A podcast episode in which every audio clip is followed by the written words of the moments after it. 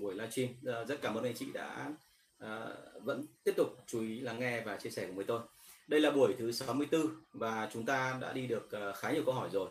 Và tất cả câu hỏi này thì đều từ phía các anh chị gửi đến cho tôi. Và uh, đây là những cái dịp mà tôi uh, cảm thấy vô cùng may mắn bởi vì là tôi được liên tục tương tác với anh chị để tìm hiểu cũng như là để đào sâu thêm cái kiến thức của mình đặc biệt trong cái lĩnh vực mà làm thực tế tại Việt Nam.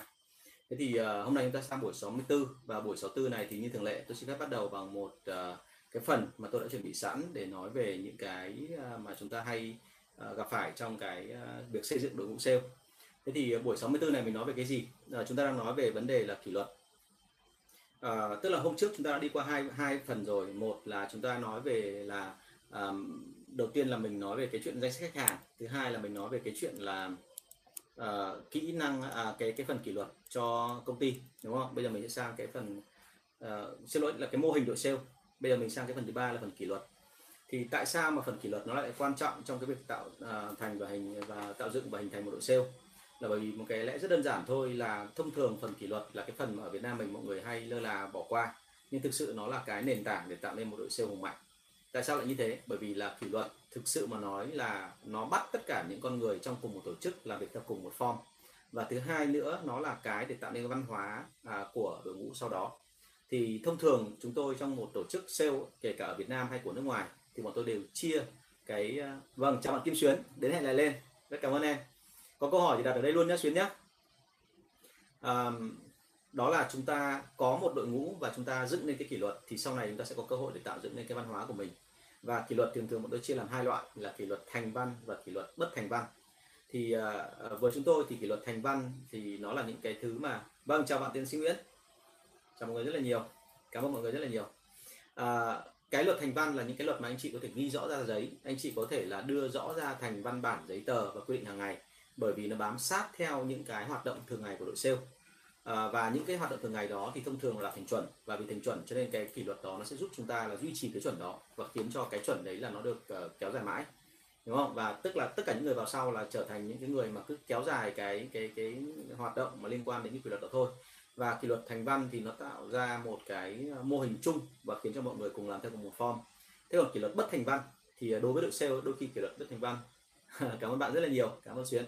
À, đối với kỷ luật bất thành văn thì uh, nhiều người cho rằng là à, nó là những cái phần mà nó ẩn chứa phía đằng sau. Nhưng thực sự với chúng tôi thì đôi khi những phần ẩn chứa phía đằng sau đó là bắt buộc bọn tôi phải uh, nói thế nào? Duy trì và phải lôi nó ra để nó thành cụ thể hóa nó ra à, tại sao lại như vậy? Bởi vì nếu mà chúng tôi không lôi ra thì nó sẽ xảy ra một cái trường hợp là à, nó sẽ tự động hình thành chứ không phải là nó đợi chúng tôi là còn phải gọi là tác động đến nó nữa mà nó tự động hình thành trong số anh em. Và khi đã hình thành trong số anh em rồi mà tôi không biết cách để mà để mà khiến nó trở thành một cái thứ gì đó nó gọi là uh, liên tục và uh, hiện hữu ở đội ngũ của mình thì tức là tôi đang bỏ đi một cái gọi là một cái luồng mà nó rất là khác so với cái mà tôi hình dung bên ngoài bởi vì thực sự luật bất thành văn ấy nó là một cái thứ mà khiến cho anh em gắn kết với nhau hơn. Và càng gắn kết với nhau hơn thì anh em làm việc nó càng hiệu quả hơn. Thế thì uh, luật bất thành văn thì thông thường có rất nhiều thứ nhưng mà bao giờ cũng thế luật bất thành văn thường thường bọn tôi hay quy định là đến không phải quy định mà cái này là vốn dĩ nó là như thế rồi. Là nếu anh chị làm được tốt thì nó sẽ đến từ chính là cái người đứng đầu của tổ chức bán hàng. Và những người đứng đầu tổ chức bán hàng đó họ tạo ra cái luật bất thành văn bởi vì đơn giản là họ cần tất cả mọi người bán hàng theo cái cách mà của mình. Và tại sao lại như vậy? Bởi vì như đã từng nói với anh chị rồi, đôi khi là chủ doanh nghiệp họ không cần phải được đào tạo về kỹ năng bán hàng, nhưng họ luôn là người bán hàng giỏi nhất trong công ty, bởi vì họ bán hàng bằng cả máu, cả thịt, cả tâm hồn của họ, bởi vì công ty là con đẻ của họ, cho nên họ bằng mọi giá phải làm sao bán được hàng. Và vì thế cho nên là họ rất quan tâm và họ thực sự là bán hàng bằng cả con tim và khối óc. Thế thì với cái cách bán như thế thì thông thường họ là người bán hàng giỏi nhất, thì cũng là cái điều rất là dễ hiểu thôi. Và vì thế cho nên cách dễ dàng hơn cả để cho các cái bạn vào sau mà có thể có được thành công. Đấy là lặp lại cái mô típ gặp lại được cái mô hình lặp lại được cái cái cái, cái cách bán hàng mà thông thường là cái người người chủ đứng đầu là sử dụng. Thế thì ờ, cái luật bất thành văn và luật thành văn nó hình thành như thế và với đội sale thì đôi khi luật bất thành văn nó lại còn quan trọng hơn cả luật thành văn. À, và khi mà chúng ta biết được cái điều đó rồi mà mình duy trì và mình phát triển nó lên thì cái tổ chức của mình nó sẽ rất là mạnh. Nó mạnh ở đây không có nghĩa là chỉ vì cái chuyện là doanh số nó tăng mà nó mạnh ở đây là bởi vì nó có sự khác biệt và cái sự khác biệt đấy nó sẽ là cái thứ mà rất nhiều tổ chức thèm muốn cũng như là không biết tại làm sao mà cái đội ngũ của mình lại, lại làm tốt như vậy. Có thể là anh chị không cần hỗ trợ đội sale nhiều có thể anh chị không cần phải đưa ra khuyến mại đưa ra cái ưu đãi dành cho khách hàng quá nhiều nhưng đội sale của anh chị vẫn tiến tới và vẫn thành công. Và bởi vì đơn giản là họ có những cái luật này và họ những cái luật này thì họ tự hào về nó. Và vì cái sự tự hào đó mà họ chiến đấu vì cái màu cờ sắc áo và vì thế nó càng phát triển đánh số tốt hơn. Thế cho nên là trong cái phần này thì bọn tôi nghiên cứu rất là kỹ và bọn tôi luôn luôn đưa ra là à, một cái mô hình để cho cả đội sale nên đi theo. Thì thông thường ở mỗi công ty là cái đặc thù nó rất khác nhau và vì thế anh chị phải xây dựng cho nó cẩn thận về cái phần này. À, cái phần tiếp theo mà tôi muốn đề cập đến để mà tạo dựng nên một đội sale chuyên nghiệp là từ rất lâu rồi là những cái công ty của nước ngoài sau một thời gian họ nghiên cứu đội sale thì họ phát hiện ra rằng là như này cái mô típ chung của các đội sale ấy là họ luôn có một cái cách bán hàng mà phù hợp với cái sản phẩm phù hợp với đối tượng người mua và phù hợp với cái thời đại mà họ đang làm việc thế thì đấy được gọi là cái gì? Thì bọn tôi hay nói rằng là đấy là những cái mà cái kết quả đạt được sau một khoảng thời gian dài rút kinh nghiệm. Và nguyên tắc đưa ra là rút uh, cái kinh nghiệm từ 100 cuộc bán hàng thì sẽ ra được một số chung. Và từ một số chung đó thì bọn tôi sẽ đưa thành là ờ, áp dụng cho cái cuộc bán hàng thứ 101 và thông thường thì thông thường nhé là cái cái cái xác suất thành công nó sẽ tăng lên rất là nhiều đúng không? Và tại sao nó tăng lên nhiều thì mọi người biết rồi. Bởi vì đơn giản là uh, càng nhiều cái gọi là rút kinh nghiệm thì chúng ta càng đi thẳng vào cái lõi vấn đề tức là giải quyết được ngay vấn đề của nhân viên ờ, của khách hàng kể cả từ lúc họ còn chưa thèm gọi là đặt cái câu hỏi để mà hỏi chúng ta. Thì khi mà chúng ta đạt được mức độ đó rồi thì đấy được gọi là quy trình. Cái quy trình về bản chất nó là tập hợp tất cả những mẫu số chung của những lần bán hàng thành công. Thì đấy là quy trình bán hàng. Thế còn quy trình làm việc hàng ngày nó cũng là như vậy tức là mình rút ra được cái kinh nghiệm như vậy. Và thông thường ở phương tây họ nghiên cứu cái này rất là kỹ. Và thông thường thì tất cả những cái công ty mà loại lớn mà khi dựng quy trình làm việc hay là quy trình à, bán hàng hay là quy trình, gọi là, làm bất cứ một cái gì đó, thì họ hay dựa trên cái PDCA một cái nghiên cứu của của những cái người mà nghiên cứu về cái cái cái mảng, gọi là, quản lý chất lượng của, hoặc quản lý về hệ thống của của người Mỹ rất là lâu rồi. Và cái PDCA này áp dụng trong mọi mặt của đời sống đều được. Và đồng thời nữa thì trong công việc nó làm cho cái hiệu suất tăng lên rất là cao. Thì cái quy trình tại sao lại quan trọng? Bởi vì cái quy trình đấy nó khiến cho tất cả tổ chức là cùng làm theo một cách. Và đồng thời nữa là nó làm cho tất cả chúng ta là uh, có một cái nhận định ra được là vậy là mình làm vừa rồi là đúng hay là sai và nếu mình làm đúng ở chỗ nào thì mình phát huy nó làm sao mình làm sai thì mình cần chỉnh như thế nào đó thì là một cái phần mà nó rất là rõ ràng chứ không phải là Lê Thanh Tùng hỏi về địa chỉ cắt tóc đúng không? Anh tự cắt tóc em ơi, anh tự sờ đầu anh tự cắt. Quan điểm của anh là là là là muốn tự lo cho mình, thành ra là thường thường là anh tự cắt đấy, chứ anh không phải làm gì cả. không phải ra hiệu làm gì cả. Hôm nay mọi người phát hiện ra là có một đoạn đằng sau thòi ra, vì tôi sờ không kỹ tôi không cắt được hết. Nhưng mà lần sau thì sẽ cắt cẩn thận hơn. Thế thì ờ, cái quy trình ờ, nó là một cái mà khiến cho tất cả mọi người làm theo cùng một cách và thành công rồi là một chuyện. Nhưng cái thứ hai là chúng ta huấn luyện nhân viên rất là nhanh bởi vì một khi mà nhân viên vào cuộc cái khó nhất là họ học theo cái kiểu gọi là truyền khẩu tức là người này nói thế này người kia nói thế khác và sau đó họ phải thử rất nhiều kiểu họ mới rút ra được là cái chuẩn nó phải như thế nào nhưng còn một khi đã có quy trình rồi thì khi người ta vào cuộc người ta chỉ học một thời gian ngắn thôi là họ biết ngay là vậy thì phải làm theo kiểu gì và cho nó tốt. Thế thì uh, quy trình còn là một cái rất là thú vị ở cái chỗ là một khi làm chuẩn rồi làm tốt rồi thì tất cả mọi người làm theo ờ, làm và đúng cái cái cái vị trí của mình. Bởi vì cái quy trình ở đây nó còn có liên quan đến không phải chỉ từng bộ phận. Tức là trong bộ phận đấy có quy trình là một chuyện rồi nhưng còn có cái quy trình tương tác giữa các bộ phận với nhau. Và các bộ phận thì anh chị biết rồi là ra một đơn hàng thì không phải là chỉ mỗi đội sale mà nó có cả một loạt các cái thành viên của các đội khác tham gia vào thành một cái chuỗi các quy trình. Và các quy trình đấy nếu nó thống nhất được với nhau thì hiển nhiên là kết quả cuối cùng nó sẽ tốt. Cho nên là cái quy trình vốn dĩ nó là một cái, tạo ra một cái guồng máy. Và trong cái guồng máy đấy thì cái câu rất nổi tiếng trong cái nghề quản lý nó là ai cũng có thể bị thay thế, bởi vì không có cá nhân nào quá quan trọng cả. Tất cả mọi cá nhân đều là những cái gọi là vòng bi, đều là những cái gọi là à, cơ cấu máy và cái này tác động cái kia thì khi nói như vậy mình thấy ngay một điểm là nó không chỉ là dừng lại ở chuyện là có tăng hiệu quả mà có thứ hai nó khiến cho tất cả các cá nhân là biết vị trí của mình và làm sao để mà tốt nhất cho vị trí của mình. Vì thế cho nên đến cả ông tổng giám đốc hay ông giám đốc đều có thể bị thay thế. Và khi ông thay thế rồi thì cả cái tổ chức nó vẫn hoạt động như bình thường. Thế thì cái quy trình nó mạnh như vậy cho nên là các, các tổ chức lớn ấy, họ hay tập trung vào cái này. Và khi họ tập trung vào cái này xong thì cuối cùng họ thể hiện được cái văn hóa của mình à, hãy nhớ là khi mà tôi nói về cái quy trình bán hàng không bao giờ tôi dừng lại cái chuyện là quy trình đấy là cái quy trình mà giúp chúng ta tăng hiệu quả bán hàng mà thực ra cái quy trình đấy nó còn thể hiện cái nét riêng của tổ chức. Và cái nét riêng tổ chức đó thì không phải ai cũng làm được. Và đó chính là cái cách mà các hãng lớn họ cạnh tranh với nhau. Tức là họ cạnh tranh với nhau thậm chí là từ bên trong mà ra tức là từ những cái nguồn nó rất là mạnh từ những cái thứ mà nó rất là riêng và khiến cho không ai có thể bắt chước được. Thì đấy chính là cái điểm mà khiến cho họ có ưu thế vượt trội trong cạnh tranh. Thế thì đấy là về phần quy trình à, và thông thường quy trình với đội sale ấy, thì tôi thấy là nó khá đơn giản chứ nó không phức tạp. Nhiều người cứ hình dung là quy trình đội sale để mà chuyên nghiệp thì nó phải rất là nhiêu khê nó phải rất là dài dòng. Nhưng mà ngược lại tôi thấy một điểm rất là lạ là ở Việt Nam mình thì càng càng các công ty nhỏ thì quy trình càng phức tạp. Trong khi các công ty mà liên doanh lại lớn thì lại càng mạnh và họ lại họ lại càng có những cái quy trình đơn giản. Nó đơn giản đến cái mức độ mà gần như là mọi người ai vào cũng thế là có thể học thuộc lòng ngay. Và khi mà chúng ta áp dụng quy trình đó thì thường thường là xác suất là nó thành công đúng không? Tất nhiên là có rất nhiều yếu tố trong đó nó có cả cái chuyện là chất lượng con người. Tiền thì để ngắm thôi tùng ơi. Rồi chào bạn à, Đô nhé chào sếp à, Quỳnh nhé vâng hôm nay xin lỗi mọi người là phải vào muộn một chút bởi vì là, là bây giờ mới xong việc ạ. Vâng. Thì cái quy trình đấy nó khiến cho chúng ta làm được tốt hơn có thể là văn hóa và đồng thời nữa là khi mà chúng ta muốn chỉnh sửa cái gì đó. Ví dụ như tôi nói đơn giản là chúng ta muốn truyền thông một cái gì đó do cho cho khách hàng bên ngoài thì sau một khoảng thời gian thì không phải thông điệp truyền thông cứ giữ nguyên như vậy mình phải thay đổi. Và khi muốn thay đổi như vậy thì mình lại thay đổi vào cái quy trình. Thì thông thường thay đổi như thế nó thay đổi cả hệ thống. Và cả hệ thống thì nó thống nhất theo cùng một kiểu. Tức là nó không bị lệch ở chỗ nào cả. Thì cái đấy là một cái rất là hay. Rồi thank you cả nhà. Thì đấy là phần phần quy trình. Uh, xin lỗi cái câu cuối cùng tôi kết về quy trình. Đấy là thế này nếu như ai nói rằng là quy trình nó là cái gì thì tôi khẳng định luôn là quy trình là cái điều mà phân biệt giữa một tổ chức làm việc theo kiểu amateur và một tổ chức làm việc chuyên nghiệp tức là khi mà một tổ chức làm việc chuyên nghiệp thì tất cả các quy trình của họ là đều áp dụng được. Và nó đều là những cái phần mà rất dễ hiểu dễ nhớ dễ làm theo. Còn cái đội tổ chức amateur thì đôi khi là gì? Có rất nhiều quy trình vô cùng nhiều khê nhưng mà không ai nhớ được cả. Đấy là cái trường hợp mà tôi đã từng kể với quý vị là ví dụ như là vào một công ty à, cái này nó hơn ná như quy trình đấy là về cái phần slogan với cả cái phần mà core value. Tức là à, các công ty nhà mình là khi mà thành công rồi thì rất muốn xây dựng một cái core value tức là giá trị cốt lõi hay là một số các cái gọi là à, khẩu hiệu giống như là là là là công ty nước ngoài. Nhưng mà khi mình làm như thế thì mình mới phát hiện ra một điểm là uh, công ty nước ngoài thì họ đơn giản bao nhiêu thì công ty Việt Nam mình nó phức tạp bấy nhiêu. Trong các công ty Việt Nam mình thì thậm chí tôi đã từng nhìn thấy các công ty là có khoảng 30 cái giá trị cốt lõi và khoảng độ 40 cái tầm nhìn. Thì thực với anh chị là từng đấy thứ thì làm sao mà nhớ được mà đã không nhớ được thì không làm được và đã không làm được thì nó chả liền gì cả đúng không? Thế cho nên anh chị nhớ cho một cái là cái cái cái cái việc ở đây của chúng ta là chúng ta tập trung làm sao để cho nó đơn giản đừng có làm cho nó phức tạp hóa vấn đề.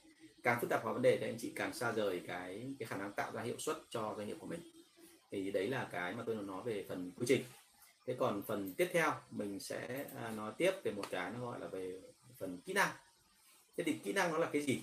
À, ở đâu cũng thế là ở các doanh nghiệp mà vừa và nhỏ hay các doanh nghiệp liên doanh bao giờ mình cũng thấy là có một cái nhu cầu rất là cần thiết để mà huấn luyện nhân viên theo đúng cái cái cái kỹ năng của tổ chức. Thì kỹ năng của tổ chức nó là cái gì? Nó là những cái phần mà mọi người uh, làm một cách gọi là nhuần nhuyễn và hàng ngày. Và làm đến cái mức độ nó thành ra một đẳng cấp thành ra một cái thứ gì đó nó rất là đúng chuẩn thì lúc đó nó thành kỹ năng. Và vì thế cho nên là ở mỗi công ty thì lại có một cái loại kỹ năng khác nhau cũng như là các level khác nhau về mặt kỹ năng. Thế thì với kỹ năng ấy, thì mọi người hay uh, cho rằng là cái này là nó giống như kiểu kỹ năng mềm ấy. có một dạo ở Việt Nam mình là cứ huấn luyện là xong thực ra thì không phải mà kỹ năng ở đây nó phải là cái chuẩn. Và cái chuẩn đấy thì mọi người làm nhiều thì nó thành ra là một cái phản xạ. Và cái phản xạ đấy lâu dần thì nó nó thành ra là một cái thứ nó gọi là gần như là bí kíp. Tức là cứ làm cái động tác đó và làm theo kiểu nhuần nhuyễn như vậy thì nó khiến cho khách hàng là phải mua hàng của chúng ta. À, rồi là chúng ta khách hàng cảm thấy hài lòng hơn về chúng ta. Thì đấy là cái gọi là kỹ năng. Túm lại là cả quy trình và kỹ năng đều hướng đến một thứ hay đúng hơn là cả 15 cái thứ yếu tố để tạo nên đội sale. Giống như gần đây tôi liệt kê. Trước đây tôi liệt kê có 9 thôi vì sao tôi phải bổ sung thêm 11 sau cùng bây giờ tôi phải bổ sung thêm thành là bốn cái nữa rồi. Bởi vì làm sao càng ngày nó càng nở rộng ra bởi vì càng ngày tôi càng nhìn thấy là có nhiều cái mà nó còn thiếu. Thì kể cả 15 hay về sau này mà có thành 16 17 chăng nữa thì nó thật với anh chị tất cả nó đều xoay quanh một cái mà ở bên các nước tư bản thì họ rất hay thừa nhận nhưng mà ở Việt Nam mình thì đôi khi là hay mọi người hay hay cho rằng là nó hơi hơi hơi hơi uh, thực dụng quá. Đấy là tất cả mọi thứ đều hướng đến một việc thôi là kiếm được nhiều tiền. Tức là chúng ta kiếm được tiền tổ chức, chúng ta kiếm được tiền cho chính chúng ta. Bởi vì chúng ta là công cụ của tổ chức, chúng ta biến mình trở thành những công cụ hiệu quả hơn, năng suất hơn, thì trong tổng thể của tổ chức tổ chức được lợi. Và tổ chức được lợi thì lúc đó tổ chức cũng sẽ vác một phần tiền để trả lại cho chúng ta, đúng không? Nên hãy nhớ một điểm là cái cái quy trình hay kỹ năng, tất cả mọi thứ sau này nó đều hướng đến cái chuyện là làm sao để cho kiếm được nhiều tiền hơn nhá.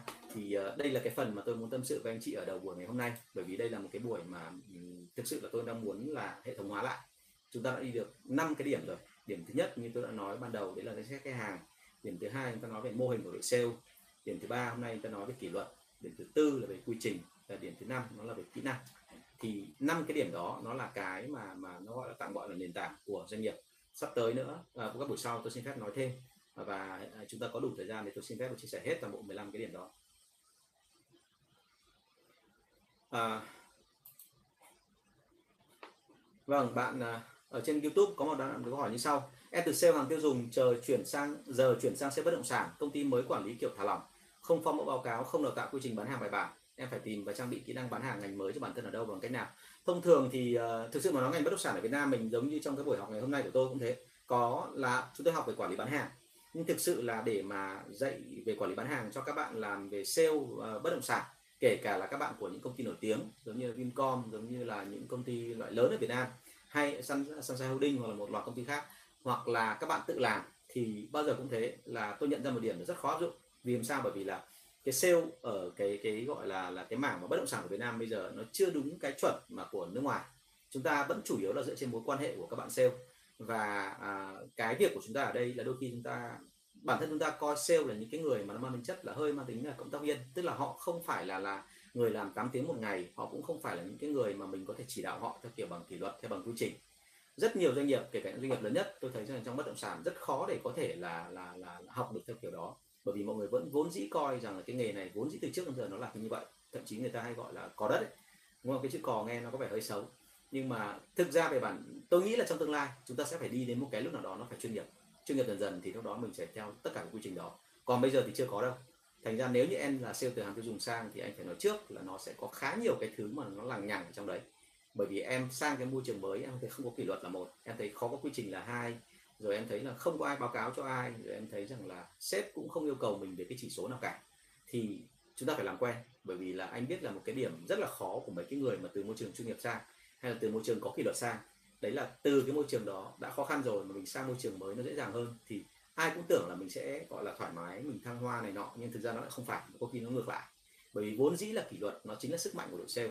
Thì từ trước đến giờ mình vẫn được dạy là phải giữ nó. Thế nhưng mà đến bây giờ mình mới thấy là hóa ra là ở bên này chưa chắc là người ta đã giữ. Thế cho nên là mình sẽ phải từ từ thích nghi.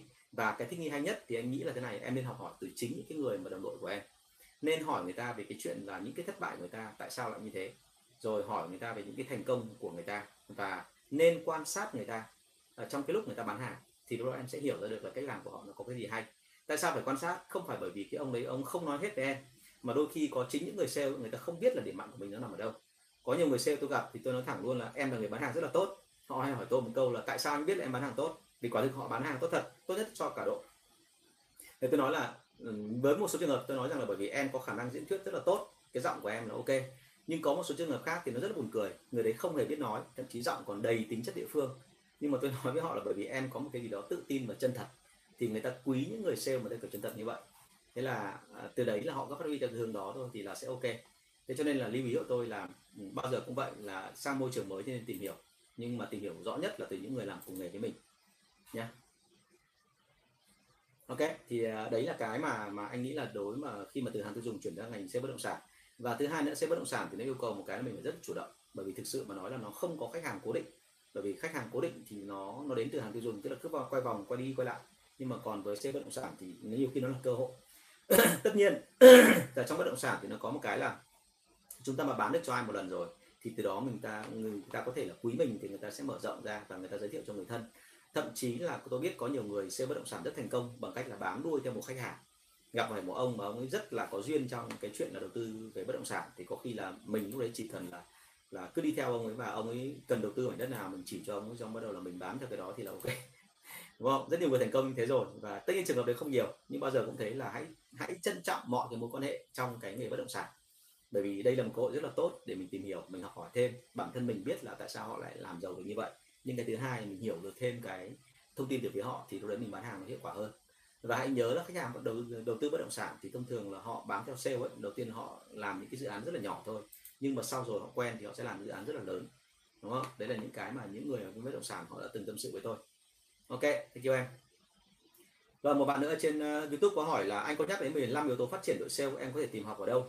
15 yếu tố này là của em tổng của anh tổng hợp. Em ơi ờ, thành ra là anh sẽ từ từ anh đưa lên để trên cái phần này. Như hôm nay với cả uh, thứ hai vừa rồi anh đã đưa lên tất cả năm yếu tố rồi thì các buổi sau dần dần mỗi buổi sẽ đưa lên khoảng độ 1 đến hai yếu tố.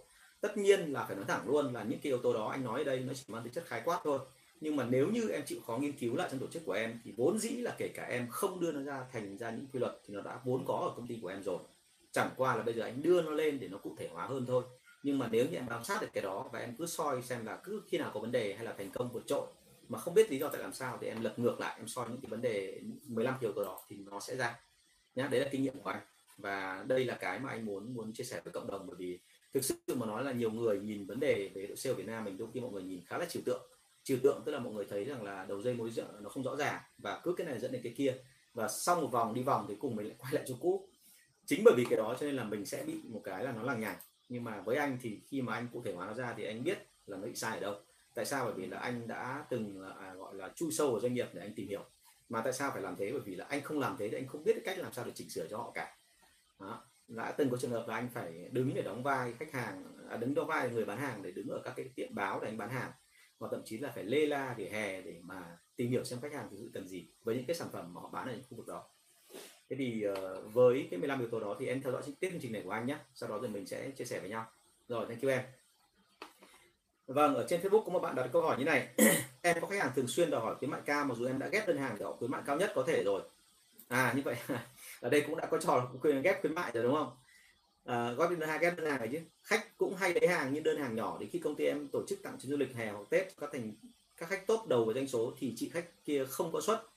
Vì tổng doanh số một năm vẫn thấp hơn nhiều so với ngành hàng khác. Thế là chị ấy liên tục gọi điện nhắn tin mắng em dọa sẽ không thèm lấy hàng nữa và sẽ đến công ty mắng cả sếp của em. Sếp em có biết trường hợp này nhưng bảo em tự giải quyết. Em có nên bỏ luôn khách hàng như thế để tập trung các em khách hàng mới không ạ? Vì em giải thích thế nào chị ấy cũng không nghe thực ra thì thế này là em càng giải thích giải thích ý, thì có khi người ta lại càng nghĩ rằng là em sợ người ta. Cái chuyện này nó rất là buồn cười. Hãy nhớ một câu là đây nhá anh nói một cái này phân tích ra thì em sẽ thấy ngay một điểm. Là ở đây chị này đòi hỏi khuyến mại cao đúng không ạ? Mặc dù đã ghép đơn hàng rồi nhưng mà chị vẫn cứ lấy đơn hàng nhỏ. Đấy là một chuyện nhá. Nhưng cái thứ hai là chị không phải tốt được cái doanh số kia thì tức là ở đây là chị vẫn có một cái nào đấy là cấn cá chị không muốn lấy hàng nhiều hoặc đơn giản là chị không có tiền.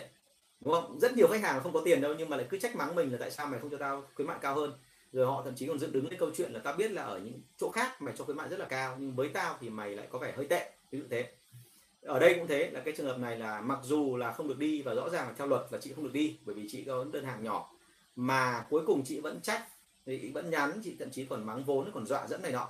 Thì tất cả những điều đó nó thể hiện điểm là chị có quan tâm. Chị quan tâm đến dịch vụ của em, chị quan tâm đến cái chuyện là chị trở thành một cái người lớn trong hệ thống của em. Nhưng mà tất nhiên là bà này bà lại muốn là muốn trở thành người lớn trong hệ thống nhưng mà lại không muốn làm tức là muốn làm theo kiểu là phá luật tức là tôi là trường hợp ngoại lệ. Thì ở đây có một cái điều cần phải xem lại đấy là khả năng cao là lúc em gặp người ta và em nói chuyện với người ta thì như vậy em để lộ cho người ta thấy là em rất sợ người ta. Một khi em đã rất sợ người ta rồi thì người ta sẽ tìm cách lấn em. Đấy là cái nguyên tắc cho nên là phải cẩn thận với cái phần này nhé đôi khi là mình cứ muốn là làm sao để cho người ta không thắc mắc nữa nhưng mà mình nói chuyện với họ theo cái kiểu là xin sỏ thì người ta sẽ không tin. Và vì thế cho nên là người ta sẽ không thể nào mà người ta ta ta ta, ta dừng lại được và người ta tiếp tục người ta ép. thành ra đôi khi phải tỏ ra không sợ. Hãy nhớ như vậy. Khách hàng nhà mình rất buồn cười. Đôi khi có những khách hàng họ cứ ép thử. Nếu ép được thì họ họ xin thêm. Còn nếu không ép được thì bắt đầu là ờ, là họ lại chấp nhận cái mức ban đầu. Thành ra là nhìn lại cái đó và đừng có nghĩ rằng là mình phải chịu nhún nhá. Em mà chịu nhún đến lần thứ ba trở đi là bắt đầu là người ta sẽ thành nếp. Và từ thành nếp rồi thì người ta sẽ nghĩ rằng cái chuyện là từ nay trở đi là mình cứ thế là dùi đấy dùi lấy thêm. Đúng không ạ? Ok cảm ơn Vĩnh Nguyễn nhé thì có chuyện gì nữa thì là anh em mình sẽ trao đổi qua cái phần này. Và bản thân em bây giờ này à, em có hỏi về 15 yếu tố thì thực ra bây giờ chưa cần phải à, gọi là học hết 15 yếu tố đấy đâu mà ngay cả từ năm cái mà anh vừa viết à, anh vừa mới nói ở trong cái buổi hôm trước cái buổi hôm nay ấy, em có thể về em soi lại xem là doanh nghiệp của em có cái gì rồi. Và hãy nhớ cho anh với người sale ấy thì cái điều quan trọng nhất là có cái gì rồi không quan trọng bằng cái chuyện là lượng hóa nó ra. Tức là mình phải số hóa nó lên biến nó thành con số thì sau đó mình mới có cái mà so sánh so sánh với đối thủ cạnh tranh trong ngành so sánh với chính bản thân mình qua từng thời kỳ phát triển và so sánh với tốc độ phát triển bình thường của đội ngũ của mình. Ok? Nhớ cái đó cho anh nhé rồi thank you em. Có rất hy vọng là đoạn đằng sau mình sẽ có nhiều cái để mình chia sẻ với nhau. Thank you em rất là nhiều. Mình quay trở lại với những câu hỏi trên facebook. Ở đây mình có thêm là thầy có thể chỉ ra một số lỗi các quản lý hay mắc phải khi xây dựng chương trình cho cấp dưới không ạ? Chương trình ở đây anh hiểu là em nói là chương trình khuyến mại đúng không? Hay chương trình thi đua hay chương trình gì đó? Thì uh, một số lỗi đưa ra là thế này các chương trình của đội sale thông thường nó có cái mục tiêu. Có chỉ tiêu có mục tiêu có một cái quota nào đó dành cho một số các cái chỉ số. Thế thì uh, tất cả những cái đó mà các quản lý hay làm ấy, thường thường nó hay thất bại vì mấy cái lý do như sau. Một là để ở mức độ quá thấp. Thì ở mức độ quá thấp là sao? Tức là ví dụ như là nó quá ở dưới cái ngưỡng mà người ta có thể làm. Thì hiển nhiên là đội sale người ta sẽ buồn cười và người ta cứ làm theo cái đó thôi bởi vì đơn giản là chả có gì sức ép với người ta cả đúng không? Làm được đến đâu thì làm thế thì đấy là cái lỗi thứ nhất. Và thông thường thì nó sai ngay từ cái lúc mà bắt đầu là mình làm. Và mình làm theo chỉ tiêu đấy. Thì tại sao lại hay có những cái chỉ tiêu kiểu này? Đấy là xuất phát từ những người quản lý. Nhưng mà một là mới về công ty. Và vì thế là sợ anh em, cho nên là nể đánh ra phải làm. Cái thứ hai là một cái người quản lý mà có thể là lúc đấy là cảm thấy anh em bức xúc đơn là muốn xoa dịu. Vì bất cứ chuyện gì đó muốn xoa dịu, thành ra là tạo ra một chương trình kiểu như thế. Nhưng mà cái đó thì thực ra nó lại làm cho anh em hiểu ra được cái dấu hiệu tâm lý của anh và về sau anh lại càng bị điều khiển nhiều hơn đúng không? Vì cái đấy, cái đấy là cái không hay rồi. Trường hợp thứ hai là đưa ra một cái chỉ tiêu cao vọt cao đến quá mức mà người ta có thể làm cao đến cái mức mà anh em trong nghề bảo với nhau là nếu như mà cho tôi sống à, cho tôi gọi là một ngày mà có 48 giờ tôi cũng không thể làm được cái chỉ tiêu của ông. Thế thì uh, cái trường hợp này xảy ra khi nào? Trường hợp này xảy ra khi mà mọi người là quá kỳ vọng vào một cái sản phẩm hay là năng lực của đội sale. Trường hợp thứ hai là cũng lại một anh gọi là quản lý mới về nhưng mà anh này rất tin tưởng và anh này muốn chứng tỏ, gọi là, cho đội sale thấy rằng là cái quyền uy của mình và dưới năng lực, tài năng của anh ấy. Và đặc biệt nữa là đôi khi có nhiều ông mà theo cái kiểu, gọi là ờ, không giỏi nhưng mà lại cứ nghĩ là mình giỏi và sau đó nhân viên họ biết cách, họ khen cho mấy câu thì bắt đầu sướng. Sướng thì bắt đầu tăng vô tội vạ. Và tăng vô tội vạ xong thì, tôi nói lại luôn tăng vô tội vạ thì ở đây anh em cũng không cảm anh em cứ mặc kệ. Vì làm sao? Bởi vì anh em nhìn trước, nhìn sau, anh em thấy rằng là người đằng trước mình không làm được, người đằng sau mình không làm được. Hai thằng bên trái, bên phải mình nó cũng bảo là nó không làm được thì như vậy mình ngồi giữa là mình hoàn toàn yên tâm bởi vì bản thân mình cũng không làm được.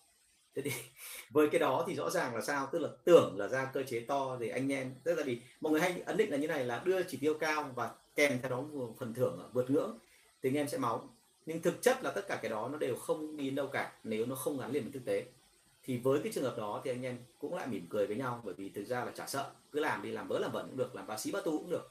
Bởi vì người ta không thể nào khép mình vào cái tội nào hết bởi vì chỉ tiêu nó quá mức cần thiết à, trong đời tôi tôi gặp rất nhiều trường hợp nhưng mà gần đây nhất thì tôi gặp vào năm 2015 khi mà tôi thôi công ty dược phẩm ấy, thì nói thật với anh chị là công ty dược phẩm của tôi tôi đến tận bây giờ tôi vẫn rất là tiếc bởi vì tôi đã mất công xây dựng rồi và nó hoàn chỉnh. Nó hoàn chỉnh tức là nó có cái đường phát triển rõ ràng và cái tốc độ tăng trưởng của nó gần như tôi nắm được theo từng tháng. À, mỗi tháng nó trung bình là khoảng từ 10 đến 20 phần trăm. Thế nhưng mà vấn đề một cái là khi mà tôi ra khỏi công ty đó à, vì một số lý do thế thì khi mà tôi ra khỏi công ty đó xong thì cái người tiếp theo mà vào quản lý công ty thì anh ta chả hiểu gì về ngành hàng đấy cả. Hay đúng hơn là anh ta có, anh ta có làm trong ngành hàng đấy nhưng mà anh ta hiểu hoàn toàn sai về cách phát triển thị trường. Thế là anh ta đưa ra một cái cơ chế mà chỉ tiêu mà về sau các anh em trong đội về kể với tôi mà tôi cứ lăn cho tôi cười. Bởi vì là ví dụ như một tỉnh, chỉ tiêu tháng trước vừa là 300 triệu, thì chỉ tiêu tháng này ông nâng lên thành một phát thành tỷ rưỡi. Và ông ấy bảo rằng là cái cái đấy nó mới thể hiện ra ngoài là mình là chiến binh, chiến tướng thế thì uh, anh em nhìn nhau và thậm chí có ông đứng dậy là nhận luôn là không em không nhận là tỷ dưới em nhận luôn thành 2 tỷ. Thì ông ấy lại không hiểu ông lại bộ tay quan hô trong khi thực ra đấy là một câu nói mỉa của đội sale. Bởi vì một tỷ rưỡi đã không làm được thì 2 tỷ làm sao làm được? Thế cho nên là cái vấn đề đấy đưa ra là khi mà mình đưa ra một cơ chế quá cao như vậy thì thông thường anh em cảm thấy rằng là nó vớ vẩn. Và vì nó vớ vẩn như vậy thì nó thật nhé là người ta xét đoán luôn cả cái người tức là cái tầm tư duy của cái người đưa ra chương trình đó. Đây là một cái thất bại mà vô cùng tệ hại vì từ đấy trở đi mọi người sẽ không tin cái anh đó nữa. Và kể cả có tin chăng nữa thì cũng chỉ nghe một nửa tai thôi. Bởi vì thực ra là anh ấy đã có những lúc bốc đồng. Thậm chí người ta đánh giá là cái người quản lý là trẻ con. Chả biết cái gì, đúng không? Một cái lỗi nữa cũng rất hay thường gặp, hay thường gặp của cái đội quản lý khi đưa chương trình đấy là như này. Là khi anh ấy đưa chương trình nhưng mà không ai hưởng ứng cả. Thì tại sao lại không ai hưởng ứng? Bởi vì đơn giản là trước đấy anh ấy không tính được tất kỹ các cửa. Chương trình đấy rất vừa miếng, rất nằm ở trong cái mức độ mà anh em có thể làm nhưng mà khi đưa ra ấy, thì lại không tính trước. Cho nên là anh em đang ở trạng thái tiêu cực anh em không đồng ý hay không làm theo chỉ vì đơn giản là cái đó nó thể hiện cái tâm lý phản đối của anh em. Nó chỉ thế thôi chứ nó không phải là vì cái chuyện người ta không làm được. Đó thành ra là cái cái cái chuyện ở đây là đấy là một số cái lỗi cơ bản của quản lý. Còn lại thì có rất là nhiều. Tại sao tôi cứ liên tục tôi nói rằng là nhân viên của chúng ta cũng chính là khách hàng? Bởi vì chính lý do này. Tức là chúng ta hiểu rằng là khi đi ra ngoài mình bán hàng mình phải soi khách hàng rất là kỹ mình phải tìm hiểu họ, mình phải quan sát nét mặt của họ, mình quan sát thái độ của họ, hành vi của họ mỗi ngày, lời nói của họ, tư dung của họ nữa. Đúng không và cả bối cảnh xung quanh họ nữa. Nhưng mà chúng ta quên mất một điểm là chính bản thân nhân viên cũng là khách hàng và mình quan sát họ thật là kỹ thì lúc đó mình mới hiểu ra được là họ đang cảm nhận như thế nào. Và lúc đó mình đưa ra được cái quyết định nó phù hợp với cảm nhận của họ thì nó mới thành công được. Đúng chưa thành ra là một cái kế hoạch đưa ra mà đưa cho cả đội sale không ai hưởng ứng cả, đặc biệt chương trình thưởng.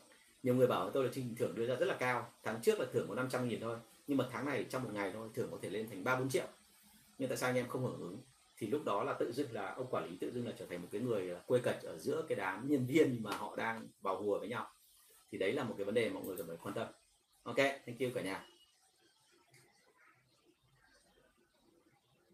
Rồi ở đây bạn uh, trên youtube có hỏi câu là uh, em muốn sale rượu vang ngoại ở hà nội thì nên tìm kênh nào hợp lý? Um, nó có rất nhiều kênh để bán kênh kể cả là các cái cửa hàng rượu, hay là bạn bán thẳng vào các cái quán, hay là bạn bán vào những câu lạc bộ, hay bạn bán thẳng vào trong cái khách sạn, nhà hàng. Thế nhưng mà câu chuyện đưa ra ở đây là như này, là phải cho anh biết là cái cái rượu của em là rượu loại gì.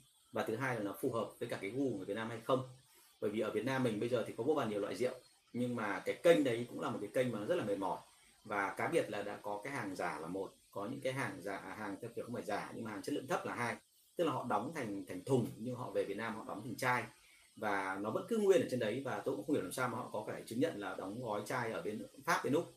Uống là biết ngay bản thân tôi là cái người bị gút thì tôi uống thì tôi biết ngay tại vì cái nào như thế là ngay lập tức hôm sau lên cơn gút này thế cho nên là em cần phải cho em biết cái giá cả như thế nào và cách em làm ra làm sao. Thế còn đấy là những cái kênh thông thường mình hay bán vào.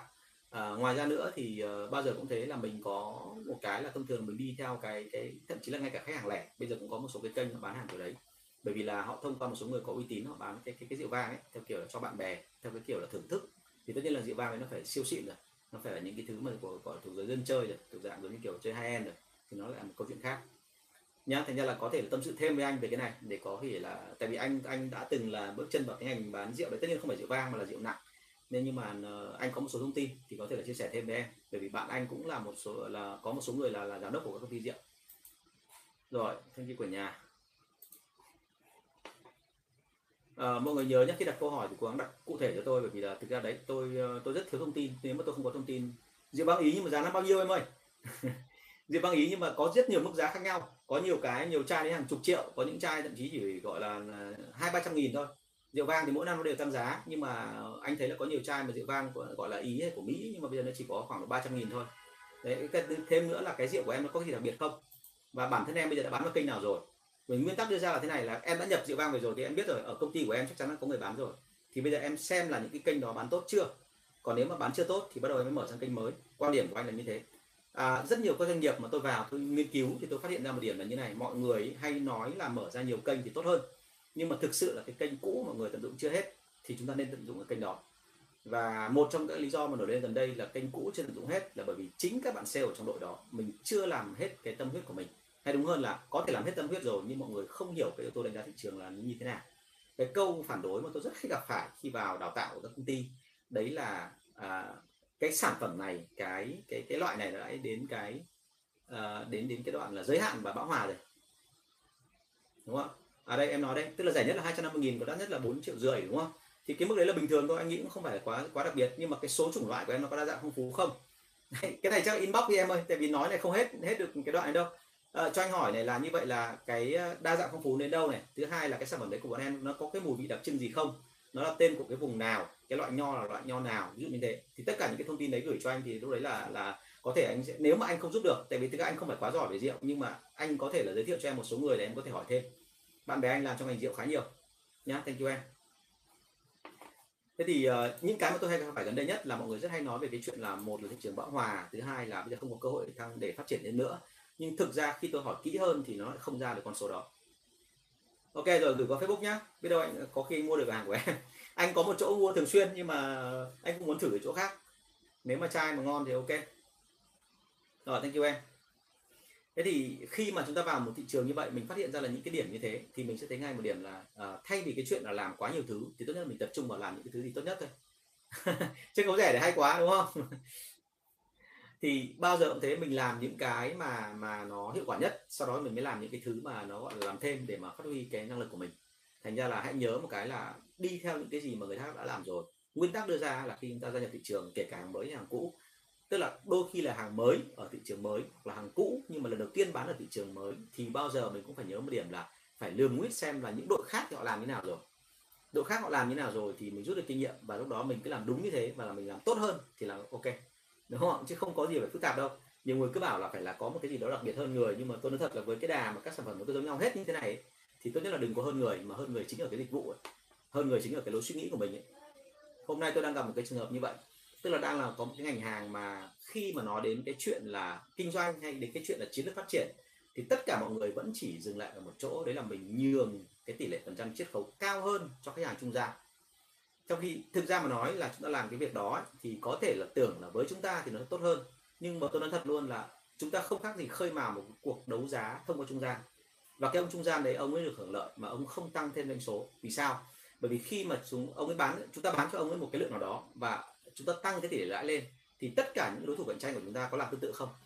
Làm tương tự, đúng không? Và khi mình làm tương tự như vậy thì đối thủ cạnh tranh mình giảm 20% họ giảm 25% mình giảm đến 40% là hết cả cả cả cả lãi của mình rồi, thì họ giảm đến 45% bởi vì họ không hết lãi. Vì sao? Bởi vì họ làm láo.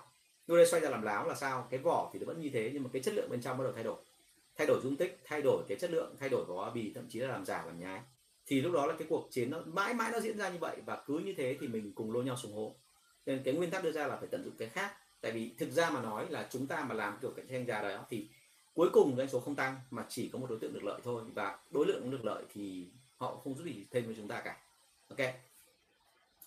À vâng ở trên Facebook có một câu hỏi là em là chủ spa thẩm mỹ viện, hiện em thấy các bạn xem bên em khá ổn ở không tư vấn khách hàng, nên rất nhiều khách hàng tiếp tục quay trở lại sử dụng dịch vụ những lần sau. Lãi của em và lương thưởng nhân viên đều tốt, nhưng em nên xây dựng hệ thống KPI cho các bạn ấy và liệu có tăng được hiệu quả công việc lên nữa không ạ?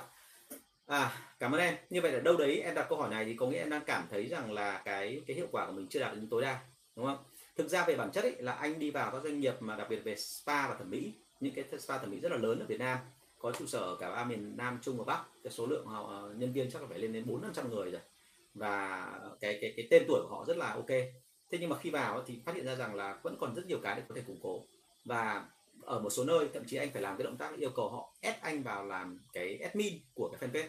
Bởi vì anh thông qua cái đó anh mới hàng ngày anh kiểm chứng được là như vậy là cái cái cái chat bán hàng online như vậy có ok không? Duy ơi thôi để cái này để lúc khác nhé anh cảm ơn em anh nói đùa thôi chứ còn rượu vang thì anh cũng không ham lắm đâu. Nhưng mà để cứ đưa thông tin lại cho anh đi xong để mình trao đổi thêm em nhé anh để anh xem giúp được cái gì cho em. Chứ còn thì thực ra là rượu vang thì thì, thì thực sự anh không uống giỏi. Anh toàn ờ, thích những thứ nhà quê thôi. Thank you em. Thank you em rất là nhiều. Thế thì ờ, với cái hệ thống KPI của các spa và thẩm mỹ viện ấy, thì đến bây giờ ấy, là chúng ta vẫn đang xây dựng nó chưa được được được rốt ráo đặc biệt nó ở cái chỗ như thế này, tức là chúng ta đang là giống như câu chuyện ở trên, đang chuyển sang trạng thái đấu giá với nhau. Tức là dịch vụ làm trắng, dịch vụ là nâng cơ thẩm mỹ, vân vân thì tất cả những cái dịch vụ đó mình đang đấu với nhau theo cái kiểu là ở đây không phải là chất lượng tốt nhất, mà ở đây là giá rẻ nhất. Mình có nó chất lượng tốt nhất, nhưng mà kèm theo cái đó là một cái giá giảm chát chúa. Thì làm sao người ta nghĩ được là đấy là cái sản phẩm tốt, đúng không ạ? Thế cho nên cái câu chuyện đưa ra ở đây là cái KPI còn rất nhiều cái cơ hội để mà tăng trưởng. Bởi vì hãy nhớ một điểm là như này, người ta đến làm dịch vụ thẩm mỹ và spa thì cái sản phẩm chất lượng là một phần thôi. Nhưng phần lớn khách hàng của chúng ta ấy, đều là những người có tiền nhưng mà họ không phải là cái đối tượng chuyên gia trong cái ngành thẩm mỹ. Thành ra họ sẽ không cảm nhận được chất lượng tốt bằng những cái người chăm sóc họ. Và chính những người chăm sóc họ làm cho cái cảm giác về cái sản phẩm đấy nó tốt hay không tăng lên. Và cái giá trị của cái sản phẩm đấy nó nằm ở chỗ đó. Và thêm cái nữa là phụ nữ đến spa thì đôi khi không phải để làm đẹp mà họ đến spa bởi vì cái nhu cầu lớn nhất của họ là được âu yếm được chiều chuộng được nâng niu thành ra là cái dịch vụ nó quan trọng không kém gì về cái chất lượng của sản phẩm cả. Khó. Trong khi bản thân tôi tôi làm rồi tôi thấy nó khá là dễ. Nó rất là đơn giản thôi chứ nó không phải phức tạp. Thế nhưng mà khi mà mà đưa cái đó ra thì mọi khi mọi người lại hay nản. Mọi người hay nghĩ rằng là cái này điêu khê trong khi thực ra cái công việc nó rất là đơn giản nó không phức tạp. Đấy thì đấy là cái điều mà vô cùng đáng tiếc. Bây giờ vẫn cảm thấy là có thể làm thêm được trong ngành spa nhưng mà đôi khi mọi người vì những cái lý do này lý do khác lại cảm thấy là cái đấy nó khó khăn. Đấy, thì chắc là phải sau. Vâng chào bạn vui thế nhá. Chúc bạn sức khỏe ok mình nhá có gì nữa nhắn với anh. Thank you em. Gửi cho anh nhá bây giờ anh sợ là hình như anh hết cả cái biên ờ, bạn bè rồi thành ra hết cả cô ta bạn bè rồi thành ra anh sẽ sẽ đọc tin nhắn của em. Thank you em.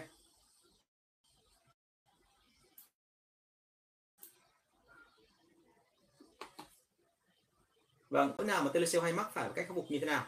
Các lỗi của telesale ấy, thì thế này thường thường căn lỗi thì mình căn theo cái gì? Nó căn theo mấy cái như sau. Căn theo cái đặc thù giao tiếp của telesale mà đặc thù của telesale thì nó khác với cả sale online và sale offline. Sale online là trong môi trường giao tiếp là chỉ có dùng mắt là chính thôi và thỉnh thoảng thêm cái tai, thì có nhạc chẳng hạn. Thế còn sale mà offline thì dùng tất cả cả cơ thể, cả hành vi, cả thậm chí mùi thơm, nước hoa đấy, rồi là cay cả những cái mà trang điểm, rồi quần áo trên mặt mình. Thì toàn bộ tất cả cái phần đó nó được gọi là giao tiếp theo kiểu là đa cái giác quan và và xúc cảm nó rất là là trọn vẹn. Nhưng còn telesale thì chủ yếu chỉ có tai nghe thôi và miệng nói. Cho nên là ở đây các lỗi mà telesale mắc thì vô cùng nhiều, nhưng tập trung vào hai cái đó ví dụ như là mình làm mà không tập trung thì đấy là một lỗi rồi, đúng không? Mình làm không tập trung thì mình nghe câu này sang câu kia và mình không cảm nhận được cái tình cảm của người ta. Tại vì đặc biệt giống như là có một số người theo kiểu là nói một cái nửa đùa nửa thật, mình lại cứ tưởng đấy là thật, mình cứ tập trung vào cái đó trong khi thực ra là cái câu của họ là câu nói đùa. Thì rất nhiều khách hàng từ đấy họ lại nghĩ rằng là như ở ông sale này không thông minh và sale không thông minh thì rõ ràng sản phẩm không tốt rồi. Nhiều người họ họ quyết định về cái đấy nó nhanh lắm, theo kiểu như vậy. Trường hợp thứ hai là cái lỗi nào mà TLC hay mắc thì nó là cái lỗi tiếp theo. Đấy là cái lỗi mà họ không kiểm soát được, hay đúng là họ không đọc được cái cái cái cái suy nghĩ và cái tư duy của người bên kia. Nhiều người hay nói với tôi rằng cái cái trừu tượng quá không, thì tôi nói thật với anh chị, không trừu tượng. Trừu tượng, không trừu tượng bằng cách nào? Tức là phải căn theo một là cái chất giọng của người ta, cái tốc độ nói của người ta, cái độ lớn của giọng nói, cái thứ ba nữa là từ dùng, cái thứ năm nữa là cái cấu trúc câu. Đúng chưa? Rồi là ngay cả cái thói quen của họ là họ đặt câu hỏi nhiều hơn, họ có những cái từ mà lặp đi lặp lại hay không? Rồi họ hay cao giọng hay là họ nói theo kiểu này kiểu kia rồi là ngay cả cái phản ứng của họ của chúng ta. Thì tất cả những cái đó đều là những cái nó gọi là cái dấu hiệu cho mình thấy là thực sự là cái cái cuộc bán hàng này nó có hiệu quả hay không. Và muốn được cái này thì lại một lần nữa nói ở trên là giống như hiện như kiểu fanpage. Khi mà tôi nói về cái chuyện telesale ấy thì tôi nói luôn với anh chị là telesale và online và và và và, và nó, nó gọi là chat online khách hàng tức là bán hàng online. Thì nó có một cái rất là hay đấy là nó có dấu vết để lại nó không phải giống như tele à, không phải là offline. Offline mình gặp khách hàng ngoài đường đôi khi mình không kịp ghi âm. Nhưng mà với cái mà telesale nếu mà anh chị có tổng đài tổng đài ảo tổng đài thật thì anh chị có thể ghi âm được cuộc điện thoại và anh chị có thể nghe lại. Và qua nghe lại đấy anh chị chỉnh được rất là nhiều. Thế còn với cả online thì mình có thể đọc qua chat thì mình xem được hết toàn bộ lại là như vậy đã có vấn đề gì xảy ra. Thì thông thường là đấy giống như là tư vấn cho đội online tôi hay yêu cầu là mọi người phải add tôi fanpage để tôi xem xem là chúng ta trao đổi với khách hàng như thế nào. Thế còn nếu mà tư vấn về telesale tôi sẽ yêu cầu mọi người cho tôi cái đường link riêng dẫn đến cái tổng đài đó để tôi truy cập để tôi xem là các cái câu chuyện diễn ra làm sao. Từ những cái phân tích như vậy thì tôi sẽ suy ra được ngay là anh chị gặp vấn đề gì. Ok? Thành ra là ở đây lỗi thì nhiều lắm lỗi thì vô thiên lủng nhưng mà một trong các lỗi mà telesale hay mắc đấy là theo kiểu hơi ảo ảo tức là mọi người làm theo cái kiểu theo thói quen. Và cứ nghĩ là làm như cái cuộc bán hàng cũ là mình thành công. Trong khi thực ra khách hàng ấy, thì qua telesale bởi vì họ không thể hiện nhiều đâm ra mình không bắt được cái mà đặc thù riêng của họ thì mình sẽ không ra được cái cái chốt cuối cùng. Nhá thành ra cái đấy là một vấn đề. đấy còn uh, bệnh thì nhiều. Nó rất là nó gọi là cách làm sai thì vô vàn. Cách làm đúng thì chỉ có một hai thôi nhưng mà cách làm sai thì vô cùng nhiều. Các ông thầy tôi ngày xưa ông hay nói là trăm hoa đua nở. Trăm hoa đua nở là sao? Tức là ờ, đúng mà trăm hoa đua nở thì còn đỡ. Đây là sai để trăm hoa đua nở. Và quả thực thì không bao giờ hết lỗi đâu. Và tôi nói thế không có nghĩa là mình là giỏi tài năng gì cả mà bản thân tôi tôi cũng liên tục mắc lỗi. Vì làm sao? Bởi vì là mình là người mà. Thành ra là mình luôn có cái định kiến trong đầu. Tức là mình có định kiến trong đầu rồi thì cái lúc mình làm đôi khi nó không thành công bởi vì là mình cứ tưởng nó thế nào nhưng mà mình lại không phải như thế. Rất khó để kiếm được một người sale mà cái trạng thái tinh thần của họ hay tình cảm của họ ổn định mãi mãi đúng không? Ai mà bảo ổn định mãi mãi tôi nghĩ là không không đúng đâu. Và chúng ta cố gắng tỏ ra ổn định thôi thì đúng hơn. Rồi bạn Duy Nguyễn là à ok anh vừa mới về xong. Thì uh, like luôn. Thì uh, nói chung là còn uh, còn tí sức làm nốt. Lúc nãy mọi người có hỏi anh ăn tối không anh bảo là nếu mà mệt quá thì chả ăn đúng không? Đang cố gắng giảm cân thank you em. Thank you rất là nhiều. Hẹn ngày mai gặp lại nhé lại chén tiếp về ờ, quản lý sale nhé hôm nay là nói về phần cơ chế lương anh. Cái phần đấy phần rất là quan trọng bởi vì nó vận dụng luôn cái KPI từ hôm trước ấy. tại vì là cái đấy là cái mà anh thấy nó khá đơn giản nhưng nhiều người không không không áp dụng được ở Việt Nam. Thì cái đấy vô cùng đáng tiếc. À một bạn nữa hỏi là thế này, data thị trường ngành mình lấy ở đâu nếu công ty mới toanh và data sẵn không có hiệu quả? Ví dụ em muốn bán saffron chẳng hạn nhé thì có cách nào để em thống kê thị trường người đã và đang dùng đã chiếm bao nhiêu phần trăm rồi? Thế này nếu mà nói về cái chuyện là làm sao để mà kiếm được cái cái thông tin về những người dùng saffron ấy, thì anh khẳng định luôn ở Việt Nam mình là gần như không có số liệu nào về cái đó luôn. Mà ngay cả các ngành khác cũng không có. Ngày xưa anh chỉ kiếm có mỗi cái số liệu về cái chuyện đọc báo thôi nó đã không ra nổi rồi. Được chưa? Thành ra là rồi anh cảm ơn duy nhá. Có gì anh sẽ đọc. Anh ấy là nốt cái phần livestream của anh đã xong rồi. Chắc là ngày mai đi. Hôm nay mệt quá rồi. Hôm nay vừa mới dậy 3 tiếng rồi xong bây giờ lại thêm một tiếng này nữa thì tí nữa anh với cả ngồi trong cái phòng này nó hơi nóng thì cái data thị trường ấy, thì em yên tâm là thế này này là đối với ngành saffron ấy, thì đến bây giờ ở Việt Nam mình nó khá là loạn. Tức là nó có cả hàng đều lẫn cả hàng thật, nó có cả hàng loại một, hàng loại hai, có cả những cái loại hàng là thuốc tức là cái vùng đấy là mấy ông Trung Quốc, ông sang nhiều, đâm ra ông ấy bón thuốc để ông phát triển nó nhanh. Saffron mà cứ to tướng này, nhưng mà có cả loại xịn thì cũng có, không phải là không.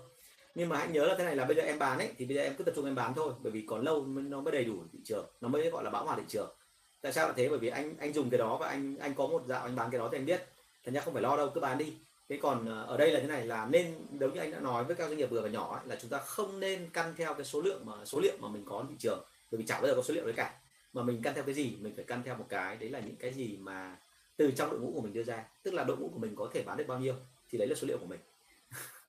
Chứ còn công ty của mình nhỏ lắm. Đây thì công ty của mình mới bắt đầu. Anh tin là mới bắt đầu của em thì là nhỏ thôi đúng không? Thành ra đừng có lo. Cứ bán đi đã miễn bán được là được. Và bán đầu tiên là gì? À, gọi là dũng sĩ người thân.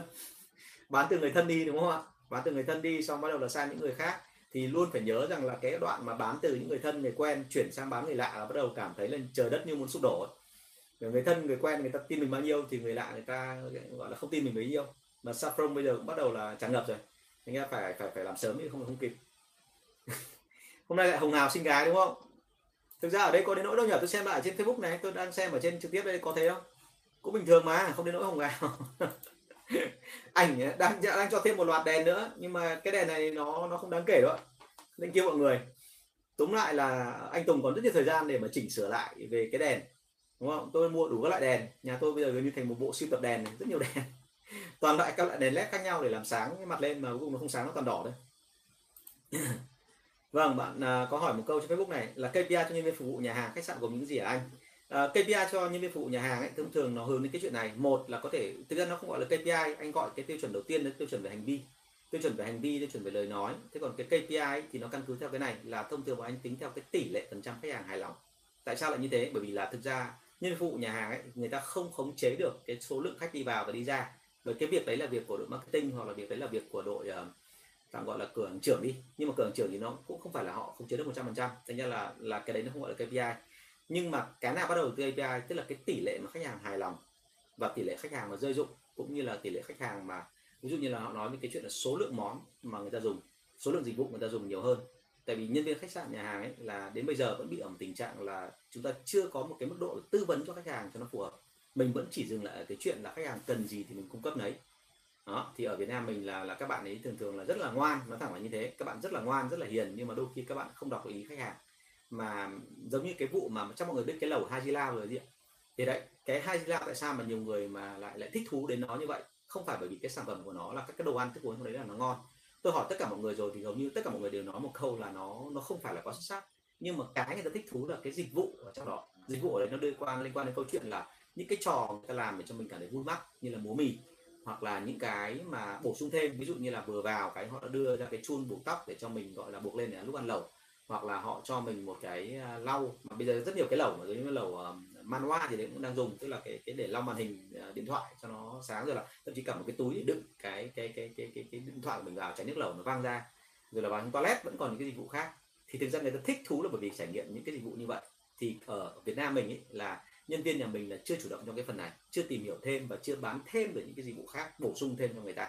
Đấy là cái phần mà anh khẳng định, bởi vì là ở Việt Nam mình là là các cái doanh nghiệp vẫn đang hướng đến cái chuyện là miễn làm sao nhân viên phục vụ nhà hàng là ngoan và hiền là chính.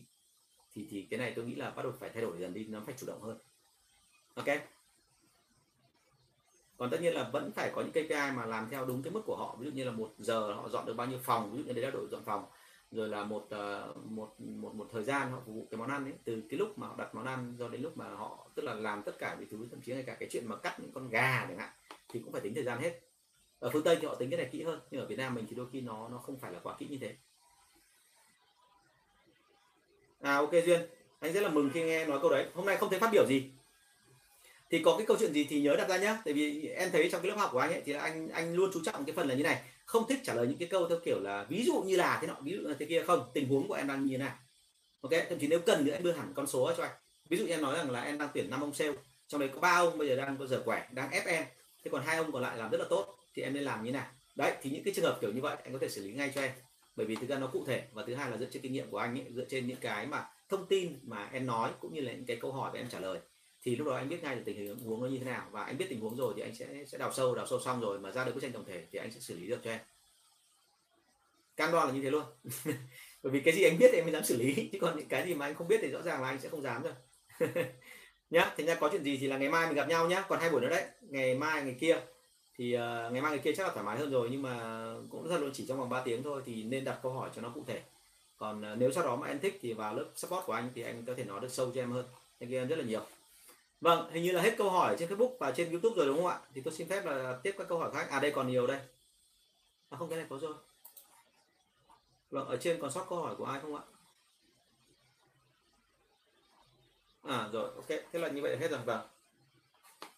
Còn câu hỏi nào nữa mọi người cứ đưa lên đây nhé thì tôi xin phép là đặt thêm những câu hỏi mà trong cái phần này tôi đã từng à, làm từ trước rồi. Câu hỏi số 492 em muốn mắng một bạn về ý thức làm việc cầu thả nhưng khổ là doanh số bạn ấy đạt khá cao vượt trên mức chỉ tiêu khoảng han, hơn 20 phần trăm. Dù rằng chưa hết năng lực của bạn ấy thì nên làm như thế nào để bạn ấy không tự ái? Em làm trong ngành điện lạnh ờ, à, đây là một cái khổ nói chung của mấy ông quản lý. Nhưng mà cái khổ nó xuất phát từ đâu? Xuất phát từ một cái việc rất buồn cười đấy là cái định kiến của chúng ta. Chúng ta đang bị dính vào một cái vụ là thế này là ờ, đặt câu hỏi như thế này em đang nghĩ đến cái chuyện là vậy là cái điều quan trọng nhất với người sale, đấy là chúng ta phải đạt được chỉ tiêu doanh số, đúng không? Thành ra là khi mình nói đến chuyển chỉ tiêu doanh số xong thì mình cảm thấy vô cùng ngại là là nếu như bạn, nhân viên sale kia, bạn dù bạn làm việc vô cùng cầu thả, bạn làm đâu là hỏng đấy. Không phải hỏng đấy mà làm đâu là bừa ra đấy, để cho người khác phải đi dọn, rồi là bạn ấy không gửi báo cáo cuối ngày, rồi là bạn ấy thông tin những thứ lăng nhăng lăng nhăng. Thế nhưng mà bạn lúc nào đặt doanh số nên mình không dám chỉnh, bởi mình sợ là nếu như đã có một cái tấm gương vượt khó vươn lên như bạn ấy mà bây giờ mình chỉnh thì sau này nó rất là không hay, bởi vì anh em nhìn vào đó anh em sẽ cảm thấy là hình như là anh Tùng anh hơi khắt khe và anh Tùng anh hơi dìm tài năng, thậm chí anh còn ganh ghét tài năng nữa. Đúng không? Thì thì đấy là, lại là một cái mà cái cái mâu thuẫn nó đến từ chính bên trong em, chứ lại không phải mâu thuẫn ở bên ngoài. Thế cho nên luôn phải nhớ điểm này, có giỏi thì giỏi, nhưng đấy cũng chỉ là một cá nhân. Và cá nhân thì phải hy sinh vì quyền lợi của tập thể. À thế thì khẳng định luôn ở đây là cái quyền lợi tập thể ở Việt Nam mình luôn bị hiểu một cái là này là không dám động đến một cá nhân. Bởi vì chỉ sợ nhất là cái thằng đấy nó nghỉ một phát nó kéo cả đội đi theo thì là chết. Bởi vì rất nhiều doanh nghiệp bây giờ đang không tuyển được người. Nhưng mà tình hình đấy như đã nói với anh chị mà tôi đã tiên đoán từ năm ngoái rồi. Thậm chí ngay cả năm nay cũng thế là cái tháng 3 trước cả một cái vụ mà trước cả khi mà chúng ta à, đóng cửa vụ dịch ấy, tôi đã từng nói trên cái livestream của tôi rồi là chúng ta rồi sẽ thấy là cái dần dần là tuyển đội sale sẽ dễ dàng hơn bởi vì làm sao? Bởi vì ừ, thực sự mà nói những công ty nào yếu và những công ty nào mà ảnh hưởng nhanh bởi vì cái nguồn mà nguồn hàng nó không về được nữa, thì sẽ phải dừng lại hết. Và đến bây giờ đang có hiện tượng đó xảy ra. Thành ra cái số lượng sale mà ra nó rất là nhiều. Mặc dù người Việt Nam mình đã, này vẫn rất là ẩu. Vẫn rất nhiều bạn nghĩ rằng là có hàng trăm công ty cần đến mình, thành ra họ chưa đi làm ngay đâu. Nhưng mà rồi, đến lúc hết tiền rồi cũng phải đi làm thôi. Đúng không? Thế cho nên là cái việc ở đây đưa ra là chúng ta hãy nhớ rằng là với bạn sale như của em, kể cả họ đạt chỉ tiêu cao hay không cao, hãy nhớ một điểm là kỷ luật là cái rất là quan trọng bởi vì cái kỷ luật đấy, nó không phải chỉ cho đội sale làm tốt hơn, mà nó còn là giữ cái uy cho em nữa. Em không giữ kỷ luật thì về sau em rất khó để bảo người khác. Cho nên trong mọi trường hợp, thì kể cả là bạn ấy có giỏi bằng rời chăng nữa, thì cũng cần phải có hình thức là tối thiểu là phải khiển trách. Thứ hai là phải có hình thức phạt. Và cái thứ ba, phải biến nó thành luật. Là tuyệt đối không được phép làm việc cầu thả như vậy nữa. Từ nay trở đi là kể cả em làm kém cũng được, nhưng mà nếu như em em gọi là là đặt gọi là làm đúng theo kỷ luật thì như vậy là ít nhất là còn chân trước. Nhưng mà nếu như mà em làm mà tốt nhưng mà cái kỷ luật của em nó không ra hệ thống gì em làm việc cầu thả thì ngay lập tức anh sẽ có cách để xử lý em. À, nhớ nhá là khi mà chúng ta xử lý một nhân sự bao giờ mình cũng phải đề phòng. Đấy là hai trường hợp. Thứ nhất là người ta nghe mình và người ta làm theo ý mình. Thì cái đấy là hay nhất rồi. Trường hợp thứ hai là họ nghe nhưng họ không muốn làm theo bởi vì ờ, họ vẫn có cái cân cá gì đó. Và trường hợp thứ ba họ làm ờ, họ gọi là hoàn toàn là không muốn làm theo và thậm chí họ phản đối thậm chí là chúng ta xử lý nhân sự mà không khéo ấy họ còn đứng dậy và họ tạo ra một cái làn sóng phản đối chúng ta ngay trực tiếp trong cuộc họp. Thì đấy là một cái điều mà vô cùng là nguy hiểm bởi vì chỉ cần một lần như thế thôi tự nhiên về sau anh em cảm thấy là mình mất dần cái uy của mình đi. Thế cho nên là hết sức cẩn thận về cái phần này và khi chỉnh thì phải để ý nhìn trước nhìn sau nhá. Thì uh, đây là cái phần mà ở phần đằng sau bắt đầu nó nhiều thủ thuật này. Thì chắc là xin phép là để nói chuyện riêng với em chứ còn bây giờ mà ở đây thì anh cũng không dám nói ra vì nó có nhiều cái lằng nhằng nữa à Ok một bạn nữa trên uh, YouTube có hỏi như thế này. Giá sản phẩm của công ty không cao nhưng khách hàng dùng rồi và góp ý. Sản phẩm thì tốt nhưng giá thành cao muốn giảm giá đầu vào nhưng công ty không cho giảm giá nữa thì giải quyết như thế nào? Đầu tiên này em có thể hỏi người ta xem là tại hỏi công ty là tại làm sao họ không giảm giá đầu vào. Không giảm giá nữa. Bởi vì thực ra anh hiểu cái này là ai cần lợi nhuận nhất chính là công ty ai cần bán hàng nhất chính là ông chủ công ty chứ không phải bọn em bọn em có khi là không bán hàng được nhiều lắm, nhưng bọn em vẫn được công ty hỗ trợ. Bởi vì thực ra mà nói là công ty rất cần đội sale thì mới bán được hàng ra. Thế nhưng mà ở trong trường hợp này, khi mà công ty có ra một quyết định nào đó, ví dụ như là muốn tăng hay muốn giảm hay muốn giữ nguyên giá, thì họ đều có lý của nó cả. Thành ra khi mà chúng ta làm gì thì làm, chúng ta phải, chúng ta phải cân nhắc xem là là vậy thì cái lý của người ta nằm ở đâu. Và một trong những cái luật gần như bất thành văn trên thị trường, ai cũng biết rồi, đấy là nếu như sản phẩm của em tuy là giá cao tuy là có nhiều người tham thiền, nhưng mà nó vẫn đủ để tạo lãi và vẫn tồn tại cho đến ngày nay. Thì như vậy, đấy là một sản phẩm bán hàng hợp lý. Chẳng qua là mình, một là mình chọn không đúng phân khúc, tức là mình không chọn đúng phân khúc khách hàng. Tiếp cận với những khách hàng mà, ví dụ như mình bán sản phẩm cao cấp, nhưng mà chúng ta tiếp cận với khách hàng mà theo kiểu là họ chỉ quen sản phẩm bình dân hoặc sản phẩm rẻ tiền thôi, thậm chí sản phẩm nhái, thì rõ ràng là không hiệu quả. Trường hợp thứ hai là cũng phải nhớ một điểm là như này, là khi mà khách hàng dùng rồi và góp ý, thì cái góp ý của họ có thật hay không? Hay là họ chỉ góp ý theo cái kiểu là để làm sao cho mình lần sau mà tao dùng tiếp thì mày phải giảm giá thêm cho tao? À, lưu ý cái phần này nhé đôi khi phỏng vấn khách hàng ấy nó dẫn đến cái chuyện rất buồn cười. Tức là trước khi phỏng vấn thì họ chả nói gì cả tức là họ hài lòng. Nhưng khi phỏng vấn rồi thì họ thấy là mình bởi vì là họ mình nể vì họ quá mình nhẹ nhàng với họ quá thì họ lại ngồi họ nghĩ à chúng mày sợ tao rồi và chúng mày sợ tao rồi thì tao phải dí thêm. Đúng không? Dí thêm dí thêm ở đây là sao? Tao phải dọa cho mày phát hoảng đấy và khi mà dọn lên phát hoảng rồi thì lúc đấy là là mình hoảng thật thì họ hiểu ngay là mình đang đang yếu thế, vậy họ lại ép thêm. Nhá, thành ra là hãy nhớ anh một điểm là thế này là chọn đúng đối tượng này. Và thứ hai là đọc vị xem là, không phải đọc vị mà đúng là nhìn xem là như vậy khách hàng và họ phản đối như vậy là có đúng hay không. Hay là họ nói như vậy là chỉ để làm cái gọi là cái cớ để họ yêu cầu mình phải làm này là kia cho họ thôi. Hai cái trường hợp nó rất hay xảy ra. Ok không? Rồi, nếu có thể em cho anh biết là sản phẩm của em là cái gì nhá. Ờ, thì lúc đấy anh có thể là tư vấn thêm cho em, bởi vì là các sản phẩm mà thông thường ở Việt Nam mình, xu hướng Việt Nam mình nó rất buồn cười. Lúc nào cũng có hai cái hai cái xu hướng đấy. Một là xu hướng thích hàng giá rẻ, chất lượng không cần cao lắm. Nhưng, và cái xu hướng thứ hai là thích hàng giá cao và chất lượng tốt. Thì đến bây giờ mà theo cái kinh nghiệm của anh đã nhìn thấy là sau khi một thời gian mà, gọi là, họ tiêu dùng những cái hàng giá rẻ rồi thì bắt đầu là cái xu thế thứ hai bắt đầu là nó có tăng lên. Tất nhiên nó không bằng được cái thứ nhất đâu, tại vì vẫn còn nhiều người nghèo. Nhưng nó đang có một sự dịch chuyển dịch chuyển là sao? Tức là người ta quan tâm đến cái chuyện là sản phẩm mà chất lượng hơn. Và thậm chí bây giờ là có như cái câu mà người ta gọi là nhắc đi nhắc lại cái khẩu quyết ấy là gì? Là tôi quá nghèo để sử dụng sản phẩm chất lượng thấp. Tức là thà người nghèo ấy họ nghĩ là này có nhiều người không có tiền họ chỉ, chỉ họ nghĩ là đã không mua thì thôi đã mua cái máy tính cho con mua hẳn cái tốt đi. Tại vì mua hẳn cái tốt thì còn đỡ hơn là cái chuyện mua cái mà rẻ tiền sau đó cứ suốt ngày phải đi sửa đó, thì như vậy cái xu hướng đấy là đang đang gia tăng. Và anh thấy rằng là nhiều người Việt Nam mình càng ngày càng dùng sản phẩm nó có ý thức hơn.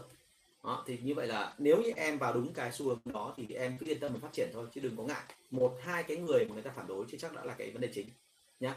Thì gửi cho anh thông tin đi, sau đó rồi thì anh biết thông tin về sản phẩm thì có thể là anh sẽ sẽ nói, trao đổi thêm với em. Rồi, thank you em. Vâng ở trên Facebook này, lại vấn đề của anh Tùng. Nhắc mãi anh em không đúng hẹn về số liệu báo báo cáo thì chế tài thế nào là hợp lý ở thầy? À, vấn đề chính ở đây là em có quyền đuổi không? Vấn đề chính ở đây em có quyền đuổi không? Nếu mà em có quyền đuổi thì anh nói thật là anh sẽ dùng kỷ luật đấy. Bản thân anh sẽ có dùng kỷ luật và nếu mà tệ nhất mà họ không chịu làm theo ý của anh là sa thải đấy mà phải làm bởi vì nếu không làm thì về sau là một cái việc nhỏ như cái việc nộp báo cáo thôi anh chưa cần nói là báo cáo đúng hay sai nhé cái báo cáo nó còn chán chê ở bên trong là là có báo cáo đủ số liệu không rồi định vị có đúng không hay là ông lại thổi phồng vấn đề lên hay là ông lại bốc phét thêm cái này cái kia đúng không? Thế thì anh chưa cần nói về chất lượng, anh chỉ cần nói về số lượng thôi. Bây giờ mà mình nói nói người ta là phải nộp báo cáo vào ngày này, giờ này mà họ không nộp thì đã là mệt rồi. Đúng không ạ? Thì đã là mệt rồi chứ chưa cần phải nói về cái chuyện gì cả. Thành ra là cái cái quân lệnh muốn làm sao để nghiêm thì đề nghị là có cái khiển trách. Khiển trách xong thì bắt đầu phạt. Phạt mà chưa đủ, gọi là độ nặng thì phạt, bắt đầu đủ độ nặng thì thôi. Và nếu đủ độ nặng rồi mà người ta vẫn không xúc động đúng không? Bắt đầu là cảm xúc bắt đầu hơi chây ý một tí, đúng không? Không cảm thụ được được được ờ, nghệ thuật thì lúc đấy là bắt đầu phải có hình thức là là cảnh cáo, thậm chí sa thải. Đuổi thì hết người đấy không? Nói hết những cái vấn đề đó, nó nó là một cái vòng quẩn quanh tùng ơi. Bởi vì thế này, như anh nói rồi, mình không có cái chỉ tiêu cho đội nhân sự thì họ không tuyển người được cho mình. Không tuyển người được cho mình thì mình không dám đuổi. Không dám đuổi thì cuối cùng là mình giữ nhân sự ấy lại. Nhân sự ấy lại thì nó lây ra tất cả anh em còn lại và cuối cùng đánh số nó cứ thế nó tụt bây giờ mình muốn đẩy những số lên thì mình biết ngay là phải siết kỷ luật. Mà siết kỷ luật rồi thì lại va chạm với anh em. Va chạm anh em lại không dám đuổi. Đúng không? Thành ra nó vòng luẩn quẩn. Thành ra cái câu chuyện giờ làm sao cho anh em đúng hẹn. Túm lại thế này này ông phải có cách và ông phải có uy. Chứ còn bây giờ mà ân không được uy không xong thì lúc đấy là không giải quyết được vấn đề gì cả. Anh gặp trường hợp đấy rồi bởi vì công ty của anh và anh tuyển người xong anh thấy một điểm là như này là ngày xưa anh cứ định xây dựng superman super sale ấy anh uh, tuyển bốn người thôi anh dạy rất là cẩn thận thế nhưng mà sau đó rồi anh thấy rằng là càng xây càng xây dựng mà cái đội cẩn thận đấy xong thì mọi người một là tự kiêu. Thứ hai, sau đấy là mọi người bỏ cuộc rất là nhanh, bởi vì mọi người nghĩ rằng là là anh sợ mọi người. Ví dụ như là một đội sale có bốn người thì ông nào cũng nghĩ là mình chiếm đến 25% doanh số của thằng Tùng. Bây giờ mà mình nghỉ là nó chết. Thế ra cuối cùng là bắt đầu vác cái đấy ra để dọa anh. Đấy, thế nhưng mà một khi mà anh dũng cảm lên và anh dám đuổi khoảng một, hai chú ở trong đó và sau đó anh tuyển thêm một loạt người không biết gì cả, anh huấn luyện từ đầu. Và anh huấn luyện theo cái kiểu là cũng à, gọi là tạm gọi là ca ba nhá vừa phải thôi thì lúc đó là anh em lại cảm thấy là ngại vì ông Tùng để ông dám lại chơi đầu trời đi thớt như thế. Thì lúc đó anh em sẽ ở lại và anh em làm tiếp nhá. Mình lưu ý cái phần này. Ok cảm ơn Vĩnh Nguyễn nhé có câu hỏi gì nữa đặt ra cho anh. Thank you em. Mọi người đặt thêm câu hỏi nhé à, nhưng mà chắc là đến giờ này tôi tôi chắc là tôi cũng phải dừng lại thôi vì thời gian hết mất rồi bây giờ là 10 giờ 59 phút rồi 11 và chúng ta tiếp tục nói tiếp về 10 cái yếu tố tạo nên đội siêu chuyên nghiệp đúng không ạ? Thời gian có bao nhiêu thì tôi sẽ có nói bấy nhiêu. Và à, thường thường là tôi bắt khoảng một nửa thời gian là dành cho cái phần à, nguyên lý đó một nửa thời gian tôi xin phép là trả lời các anh chị. Và một lần nữa thì rất là cảm ơn anh chị đã tham gia chương trình của tôi và rất mong gặp lại được anh chị vào lần sau với nhiều câu hỏi hay hơn nữa. Và nếu như ai quan tâm đến lớp học của tôi thì sang tuần sau tôi lại có một cái lớp là dạy cho quản lý cái cách đào tạo các bạn sale trong đội ngũ nó như thế nào. Và theo phong cách của tôi thì anh chị biết rồi là nó rất là cụ thể và nó rất là thực dụng. À, nó đi đúng ở những cái mà anh chị đang thiếu tại tổ chức. Vì thế rất là mong anh chị uh, tham gia và nếu anh chị tham gia thì đặt các câu hỏi nó thật là cụ thể và nếu anh chị quan tâm thì mời anh chị là liên hệ với cả bạn Thắm là cái người hỗ trợ cho tôi. Số điện thoại là 017 576 2194 cảm ơn anh chị rất là nhiều và xin phép hẹn gặp lại anh chị vào lần sau. Vâng, và chị. bây giờ lại còn dọa là, là qua để mà đuổi hết người qua